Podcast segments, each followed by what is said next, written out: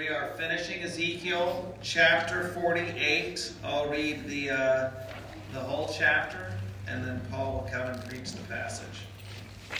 So, Ezekiel chapter 48. These are the names of the tribes.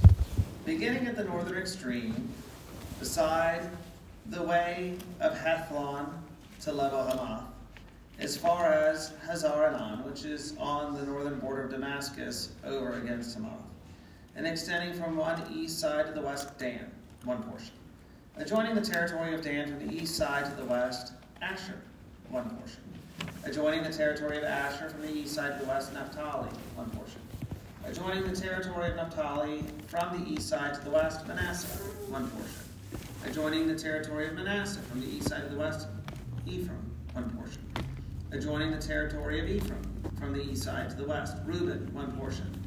Adjoining the territory of Reuben from the east side to the west, Judah, one portion. Adjoining the territory of Judah from the east side to the west shall be the portion which you shall set apart, 25,000 cubits in breadth and in length equal to one of the tribal portions, from the east side to the west, with a sanctuary in the midst of it. The portion that you shall set apart for the Lord shall be 25,000 cubits in length and 20,000 in breadth. These shall be the allotments of the holy portion. The priest shall have an allotment measuring 25,000 cubits on the northern side, 10,000 cubits in breadth on the western side, 10,000 in breadth on the eastern side, and 25,000 in length on the southern side with the sanctuary of the Lord in the midst of it.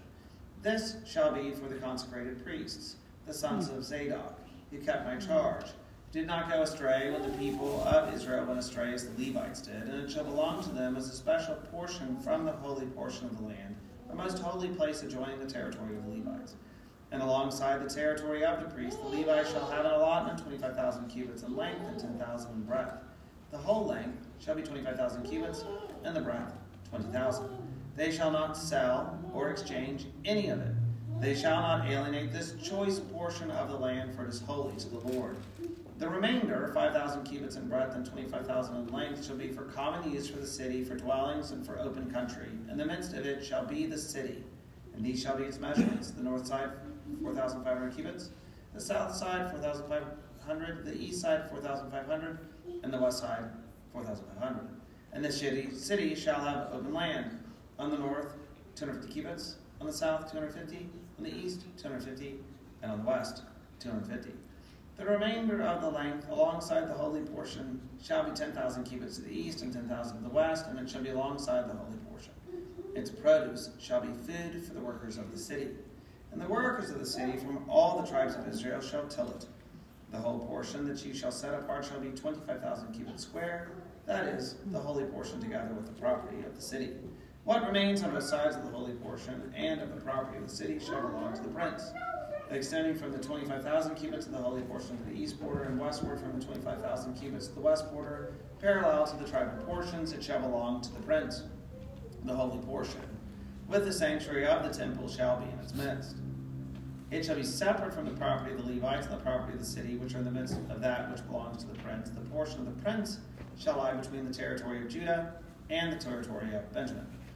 As for the rest of the tribes, from the east side to the west, Benjamin one portion, adjoining the territory of Benjamin, from the east side to the west, Simeon one portion, adjoining the territory of Simeon, from the east side to the west, Issachar one portion, adjoining the territory of Issachar, from the east side to the west, Zebulun one portion, adjoining the territory of Zebulun, from the east side to the west, Gad one portion, and adjoining the territory of Gad to the south, the boundary shall run from Tamar to the waters of Meribah Kadesh from there along the brook of Egypt to the great sea.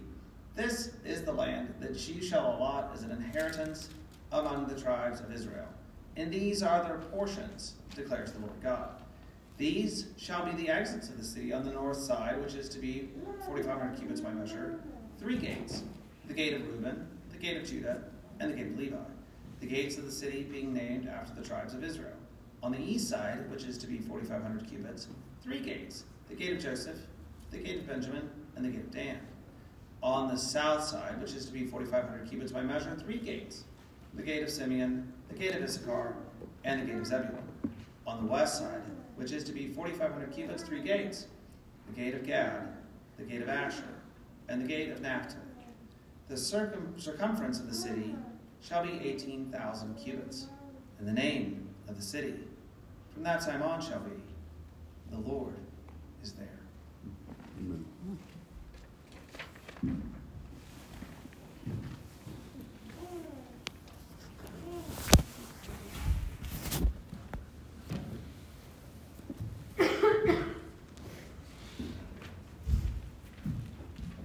Father, we do pray for your blessing upon the reading and the exposition of your holy, infallible word. Amen. Amen. Um,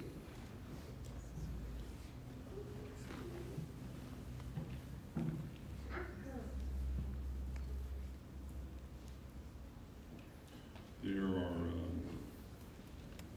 I'd like to put a nice bow on everything tonight for you and say I had all the answers to all the uh, questions you might have. Um, I, I, may not, but I'm sure Jay has this all figured out. um, it's been, I think we started this in August, something like that, right? Last August. And uh, we could have gone much longer. Um, we, Jay and I both took long passages and summarized the essence of them uh, several times. Some, and so uh, someone carefully observed. And, I, and, one of the things I've appreciated so much is how carefully people have listened and learned and followed the messages. So we are we are we are blessed as preachers to have such a wonderful congregation uh, to do that because that's how uh, we um, we know that the, the word is going forth and it's being being heard. Um, it's um, there, there there are questions, and uh, when I when I come to uh, to Ezekiel, I have still have I have more questions. I think after going through this than after things that aren't quite um, resolved. But some things have been firmly resolved in my own heart and mind, and I hope for yours as well. Um, some things that uh, we see historically have been fulfilled. The Jewish people are back in their land. That's an unmistakable fact of history. In 1948, um, I believe they are being gathered there not to be destroyed. And that's a very popular view of, of uh, uh, an interpretation of Bible prophecy that the Jews are going to be gathered in the land once more to be wiped out. I don't believe that. The Bible teaches that. I think they have suffered mightily and um, uh, brutally through the centuries. And I believe, and I think this what Ezekiel teaches about that is that they are being gathered for the land, not for another Holocaust, but for their salvation and for the salvation of the nations. And I think, again, this is why it is critical that we support uh, Jewish outreach and Jewish evangelism because the scripture is very plain that that will lead to blessings for the whole world.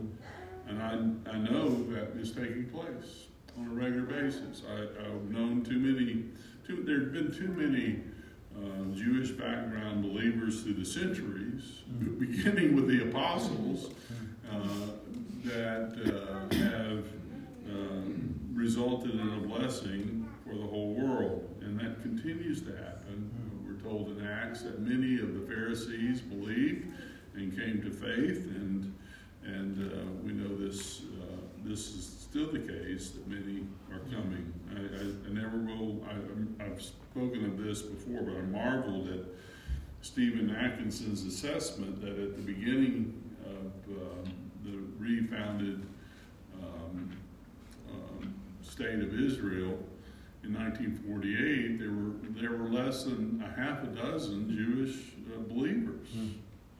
And now, if you go to Israel, there, there are tens of thousands, uh, at least 20,000 that we know of, so much so that the nation of Israel is concerned about the messianic influence. And uh, I praise the Lord for that. Um, so that's, uh, that's, that, that's what, some of the things that uh, I, I have had affirmed but more deeply than that, and more important to our lives, is that what is, what is important in terms of uh, what God wants us to learn from His Word, and that is uh, His worship, His His temple, His His His uh, His uh, reverence. And what does He hate? He hates idolatry. He hates anything that is put in the place of the worship of the holy God. And, and that is really the, the, the, um, the uh, climax of this book is, is the temple and the reapportionment of the land. So that's the first point I want to make from verses 1 uh, through 20 and then verses 23 through 30 is we see that the portions of the land and how it's divided between the various tribes of Israel, the temple, and the town of Jerusalem. A um,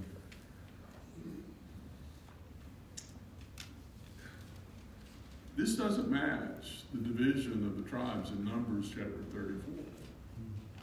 This doesn't match the division of the land in Joshua chapter 19. If you compare the divisions of the land, you'll see um, clearly that these are not the same proportions in the same uh, places. All of the uh, ten tribes that were carried away uh, and uh, said to be the lost tribes of Israel all of a sudden appear in Ezekiel in this passage. Every single one of them are said to be, they, they are, are, are prophesied by Ezekiel to be restored uh, to the land.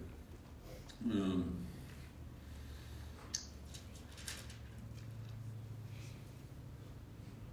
and they're given the same uh, proportion of the land, uh, including Benjamin and Issachar in verses 23 uh, down through 30. Each one is given a portion. That's not how they were originally distributed.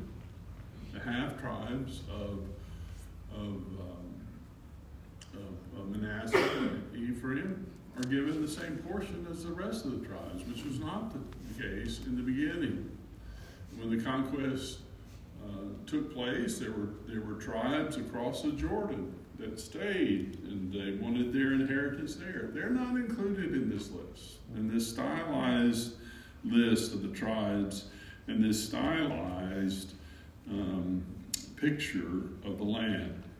As I said this morning, this is uh, the boundaries of Israel are at, and in this description, as well as the division of the tribes, are at the greatest uh, proportion uh, in the Bible, be, beyond uh, the extent of the kingdom's expansion under Solomon, uh, beyond even the extent of the kingdom in that is it that was promised in Numbers chapter 34 and and real beginning to be began to be realized in the conquest in Joshua you have this is uh, this is the case, and this is what makes the rabbis and the scholar, the biblical scholars, uh, uh scratch uh, their head.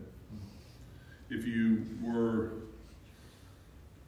there are many maps available for this, but basically you have described here the beginning of the division of the land. It says it begins at the north, and it goes all the way to the south with the with these divisions. Uh, they each, and it's a it's a precise band that goes across the whole land, beginning at the northern border up, including parts of Syria and Lebanon here, and all the way down below uh, the border of Egypt. and the tribes are each given a specific portion. So, what does that mean? I think you have to read it in light of the fulfillment of Scripture. You have to read it in terms of the, uh, the perfect numbers that are described and the perfect worship of the temple that we read this morning from Revelation chapter 7. You have to read it in terms of the promises that were not only to the people of Israel, but the strangers who were in the land of Israel, who were given the same rights as the people of Israel to enter the temple and worship. And so you have a picture of the tribes, uh, all of the, all of the tribes, all of the tribes. There are no admission, no omissions from Ezekiel's tribes. There are omissions of, uh, of, of uh, Dan, for example, and I believe Ephraim is omitted from Re- the list in Revelation chapter 7. And the scholars uh, speculate as to why. They're not omitted here. Every single tribe is included. It's a prophecy of the fullness of the salvation of all of God's people. Um, in the town, and then you have the town district of, this, of, um, of the worship district of the temple, the temple district. And, and uh, as I said before, it depends on who's measuring. It, it depends on the interpretation. The Septuagint translates, um, it just goes ahead and puts the word cubit in for the measurements. If you have a New American Standard Bible, if you have a King James Bible, you can see that cubits is in italics all through here. It's not in here. In fact, whenever you see the word measurement next to cubits, the old scholars all say that's reeds. That means the reed. And reed, a cubit, and I'm assuming this is the royal cubit. You have the regular cubit and the royal cubit, by the way. The regular cubit is 18 inches. The royal uh, cubit is uh, 20 and a half inches. So it's a little longer. I'm assuming again, that's an assumption on my part. So, um, so it, it, does make a difference. But the difference between a reed and a cubit, a cubit, a reed is 12 feet, a cubit is between 18 and 20 and a half inches. That's a lot of difference.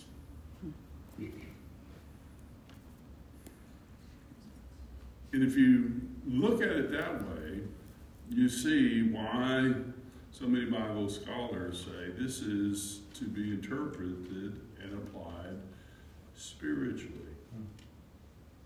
There's the common area for the town of Jerusalem and the people of Israel. And it's either a seven mile square or a 60 mile square. When you get to the book of Revelation, chapter 21, and you see the boundaries of the New Jerusalem in heaven, that is 12,000 stadia. Now, I, I was not a math major in college. I barely made it through college algebra, but I did pass. but by my math, the New Jerusalem uh, dimensions in Revelation 21 12,000 stadia by 12,000 stadia by 12,000 stadia in height is approximately a 1,400 mile cube. That's, mm. that's a lot of area. That's almost the size of the continental United States. Um, it certainly is width-wise in height, but height-wise, that's far. That's into outer. That's into what we call outer space. Um, the dimensions in Ezekiel expand exponentially along the, along the way. So I, I, I think it's right for us to understand this in terms of the, of the, the future fulfillment of God filling up not only his land, but heaven itself with an ever expanding uh, until he until the Lord institutes a new heaven and earth, new earth, uh, a ever increasing expansion of his etern- of, of those who dwell in eternity in his presence, so much so that the book of Revelation speaks of myriads and myriads. In fulfillment of the promise to Abraham, that your descendants will be as numerous as the sands on the seashore and as numerous as the stars in the sky. A vast place of fulfillment. So, I believe that's the application. Again, continuing from this morning, that there is this ever expanding uh, propagation of the gospel. And that is why we must be committed as this portion of the body of Christ, as all the body of Christ, to evangelizing the nations and making disciples of them. I didn't mention this morning, and I meant to mention that how do we do that? How do we make disciples? We're coming up on the missions conference, Matthew 28, 18 through 10, well, uh, 18 through 20. It tells us how we make disciples. We are to go to the nations and make disciples of them by baptizing them and making and teaching them everything that God has commanded us to teach from the Word of God. And there is the water of baptism, another symbol of cleansing and of purifying. Um, again, uh, it's, a, it's a, an outward sign of an inward work. And we emphasize that, don't we, in the church? Baptism, we don't think there's anything special about water and baptism by itself. In fact, we preach against that. There's no magical holy water that saves a person. The only thing that will save a person is a new heart a, new, a new relationship with Christ. I believe that is the message, uh, not only of Ezekiel, but the whole Bible. And, and uh, we can get lost in the weeds of these details, but nonetheless, the details are important and they should give us pause.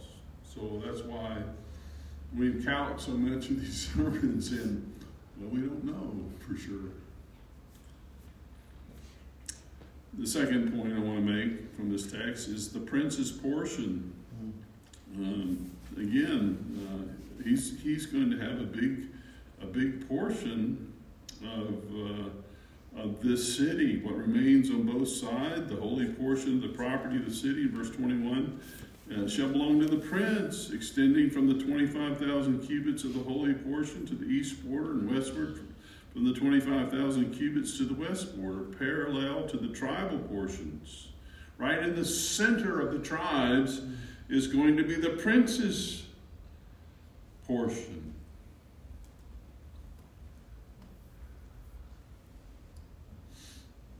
Again, it's difficult to say exactly that this is the Lord Jesus, but I can say I can say precisely it is a type of the Lord Jesus, just as surely as I can tell you that King David is a type of the Lord Jesus. And those terms are used interchangeably through the prophets and uh, its reference in the gospel. Christ means anointed one, it means the king. It means that he is of the house and lineage of David, that he is the fulfillment of all the types of these kings.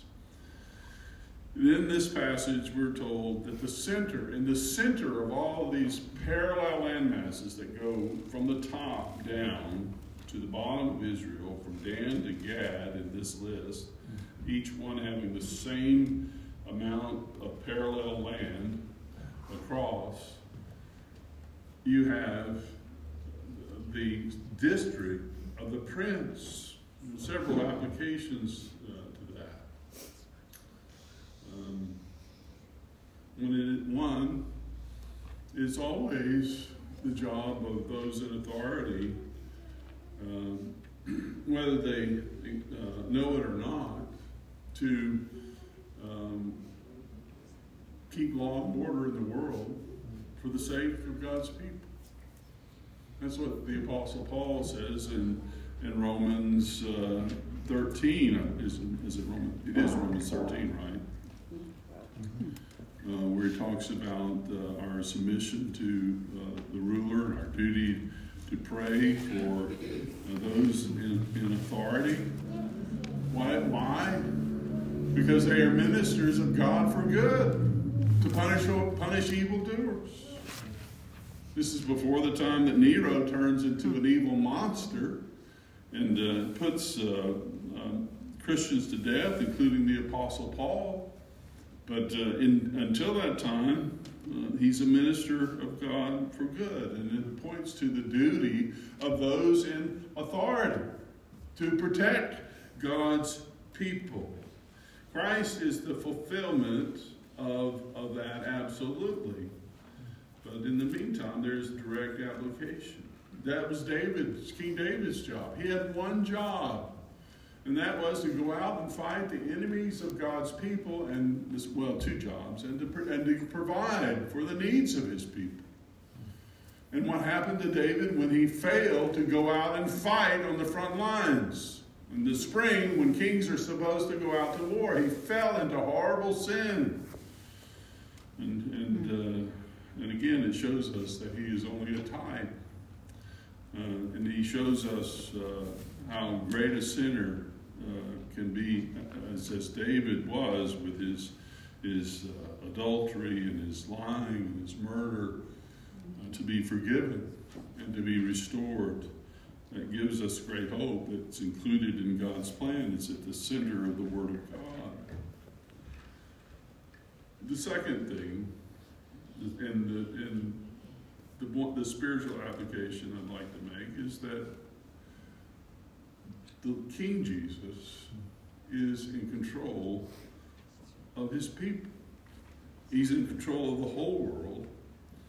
His portion uh, with uh, in providing for the Levites and providing for the ones who make the sacrifices. Um, is fulfilled. And he absolutely, it absolutely results in the worship and service, uh, our service and our provision in the kingdom of God. What will be the result of God's order, order in ordering the restoration of the land and the temple worship reestablished uh, spiritually and, and uh, perhaps otherwise. I, I, don't want to speculate about that. I know it's fulfilled spiritually. Um, the others, um, we, we will see. I, I, I, still laugh. I laugh every time I read an old commentator when they when they speculate about the restoration of the Jews to the land. I mean, it's full. If you read old commentaries, which you should, because the older you better, you'll see it's just full of these things. And uh, so I smile sometimes uh, when, when there are absolute pronouncements about things one way or another, and I just say, I don't know. But what, I, but what we do know is that Christ fulfills all these things, and he, he does so perfectly. And that the result of his fulfilling of all of the Word of God will be the propagation of the gospel. And that's what is predicted in Ezekiel as well as all the prophets.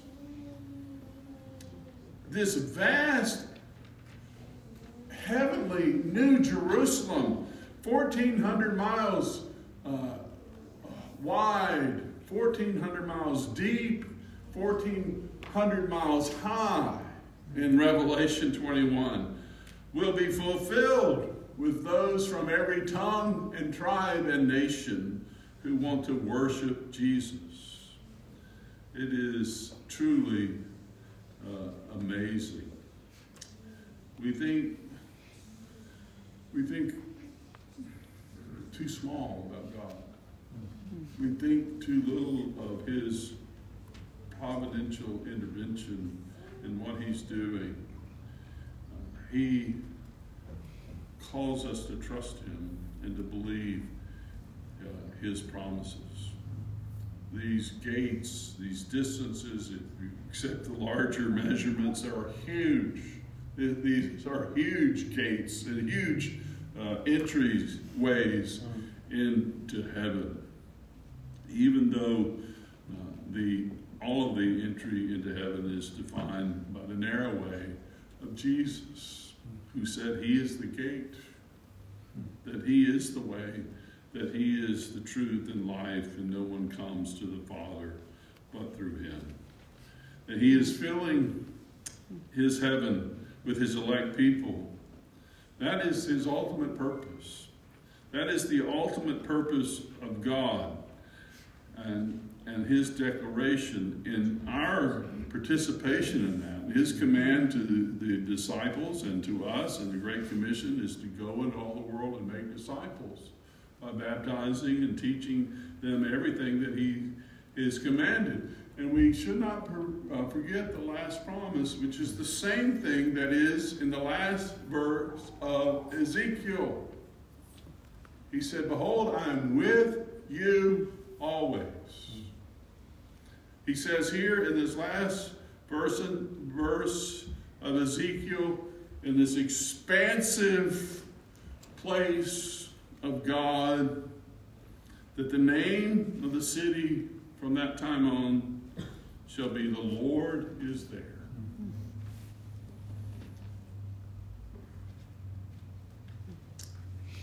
Jesus promised that he would be with us to the uttermost ends of the earth.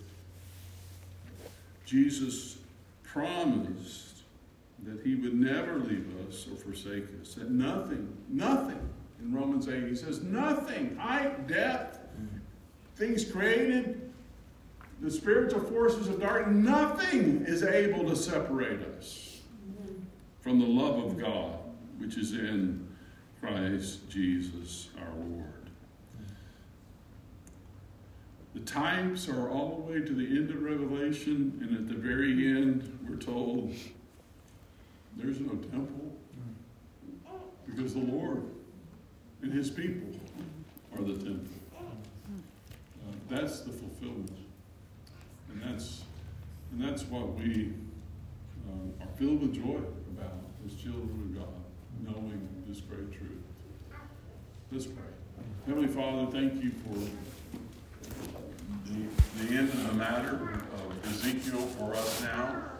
Help us to keep studying this book. Help us to not leave it aside. Help us to keep working on its challenges of understanding with all the great minds and, and godly scholars who have gone before. Help us to dig deeper into it because it is your word, and every every every word of it applies uh, to our life. And Father, the things that are plain, uh, make them clear. The things that are unclear, Father, uh, resolve them for us. And, and what we know for certain is that uh, the Prince is, is perfect, uh, unlike the imperfect princes that went before him. Uh, the greater Son of David is uh, perfect in every way and he is our King and Lord, and he has come in the flesh and experienced temptation with never sinning, not for one moment failing in any part of your, your law. His active obedience is what enables us through faith and trust in his finished work of sacrifice in our place to come to you. Father, may we, may we understand that all of these sacrifices, all these provisions for priests, and all the Levites' work, and all the princes of Zadok, all the uh, priests of Zadok, Father, their purpose was to provide uh, atonement for sin that, that pointed to Jesus, and that they have all been fulfilled. And Father, that promise in Matthew 18 20, where two or three are gathered in your name, you are there in their midst as regarding um, discipline, uh, church discipline, but it means the gathered church uh, doing your work. We have this exceeding great, precious promise that you are in our midst when we are united in heart and mind for the sake of the glory of Jesus. And uh, thank you, Lord, that we are in the temple when we are in Christ. If there's anyone who's not in Christ tonight, may they understand the importance of being in a relationship with Him through hmm. faith in Him and His finished work alone. And we pray this in Jesus' name. Amen. Amen.